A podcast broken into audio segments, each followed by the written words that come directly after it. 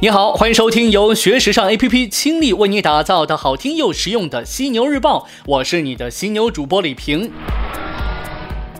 英国独立精酿啤酒生产商 BrewDog 目前呢正在加紧全球扩张步伐。根据伯恩斯坦分析师介绍，BrewDog 的业务目前扩展到了法国、澳大利亚和亚洲，正计划扩张到全世界。BrewDog 在法国的销售额增长了三倍至四倍，并将中国市场锁定为下阶段发展的首要目标。BrewDog 成立于二零零七年四月，创始人是詹姆斯·瓦特和马丁·迪基。品牌的命名源于他们的爱犬。当时呢，由于厌倦了英国市场上随处可见的大众化啤酒，他俩决定自己酿造啤酒。十年之后的今天，BrewDog 已经成为顶级手工酿造啤酒的标杆之一，可以和英国乃至国际一线产品一较高下。如今呢，在英国本土和海外已经有三十二家 BrewDog 八酒吧。公司在苏格兰的啤酒酿造产业迅速扩张。截止二零一五年，BrewDog 共有五百。四十名员工和三点二万名股东，公司年复合增长率增长至百分之四十四，帮助其成为苏格兰最大的独立精酿啤酒生产商，并扩展到了瑞典、日本和美国。虽然 BrewDog 正在强劲的增长，但精酿啤酒产业近来已经感受到了来自传统啤酒生产商的压力。市场上的啤酒生产巨头已经通过收购当地小型啤酒生产商和啤酒馆来进军精酿。啤酒领域，从次日达到九十分钟到货，奢侈品电商的竞争开始蔓延到物流环节的极致体验。后者会成为奢侈品电商的下一张制胜王牌吗？开云旗下的圣罗兰风头正劲，去年收入超过十二亿欧元，增长百分之二十五，成为开云集团仅次于 GUCCI 的第二大奢侈品牌。根据国外媒体最新消息，圣罗兰也将通过京东投资的 Farfetch 进军中国电商市场。品牌承诺，在北京、上海和香港三座城市消费者的订单可当日送达。十月份开始呢，这三座城市的订单可在九十分钟之内送达。这是国外奢侈品牌为拓展中国迅速增长的国内市场而迈出的重要一步。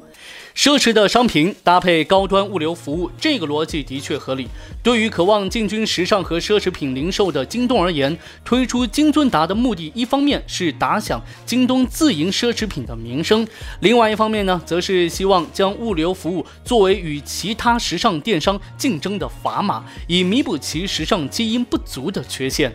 物流服务的性价比也是极致化的重要体现。一个普遍的经验是，大部分消费者希望以最低的物流价格享受更好的物流服务。必要时可以为了物流服务付出更高的价钱，但往往不愿付出太高的代价。价格必须在消费者的承受范围之内，这也就意味着电商必须在价格与服务之间寻求平衡。对于极致物流体验的追求，不是平台方一味进行投入，成本也是其重要考量因素。首先，具有市场竞争力的物流体验，以电商平台过硬的物流技术和高效的供应链为基础，这也为电商。物流体验的竞争竖起门槛，没有过多资金投入物流环节的小型电商，在这一竞争当中成为局外人。其次呢，物流环节投入大，回报慢，还会摊薄利润率，甚至有亏本的危险。平台能否担负这样的投入呢？根据亚马逊刚刚发布的第二季度财报来看的话，其利润暴跌百分之七十七，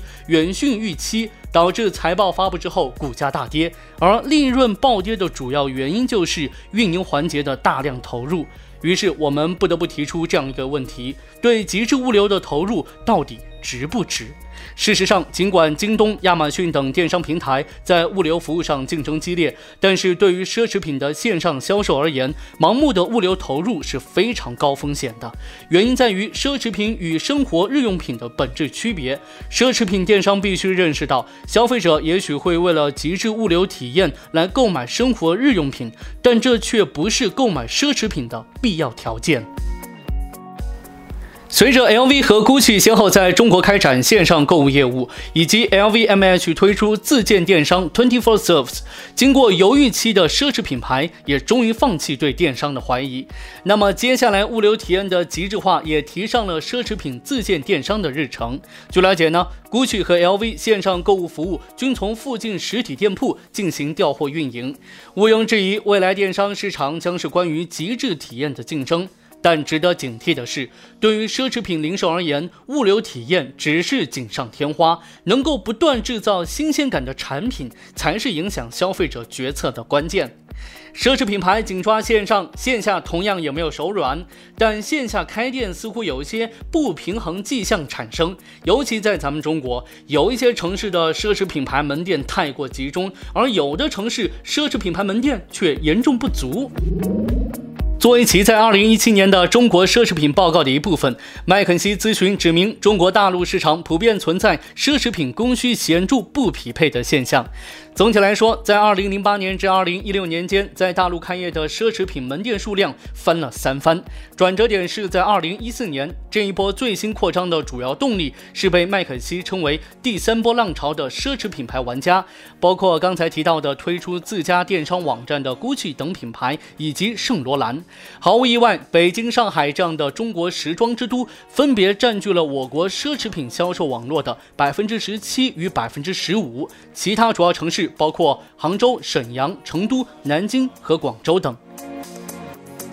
该报告概述中国奢侈品门店百分之八十坐落于中国 GDP 最高的十五座城市，但有百分之七十五的中国富裕消费者实际居住在这些城市之外。这就表明，如果品牌仅是进入这十五座城市开店，那么就会错过一块很大的蛋糕。为何品牌不愿意投资在某些富裕城市？原因有很多，但其中最主要的是与旅游、零售以及电子商务有关。法国巴黎银行证券部奢侈品部负责人认为，低线城市有更密集的潜在需求，因此这些饥饿的新奢侈品消费者或许要比居住在大城市的常规奢侈品消费者花费的更多。但他同时也警告，不应过于深入那些含有疑问的零售环境，因为这往往会对品牌认知度带来负面反应。实际上，我们能够看到，还有品牌在低线城市减少了品牌曝光度。购物中心与商场等出现波动，也是影响品牌的因素之一。因为超过三分之二在中国大陆开设的门店是位于购物中心或者是商场之中。另外呢，各大城市街区不断崛起、发展和衰落，新商业地产项目正在吞噬街边的店面，同样带来新的问题。报告建议，品牌应当彻底重新考虑大陆市场的商业模式，通过商品选货定制化，让我国不同的商店保持更多的新鲜感，并为不同店铺分配不同的角色，比如品牌形象店、展厅和销售分支网络点，品牌能够更好地适应快速发展的零售市场。好，最后呢，也别忘了，想要学习和了解更多时尚方面的内容，可以随时关注和下载我们的学时尚 APP，学时尚就上学时尚 APP 哦。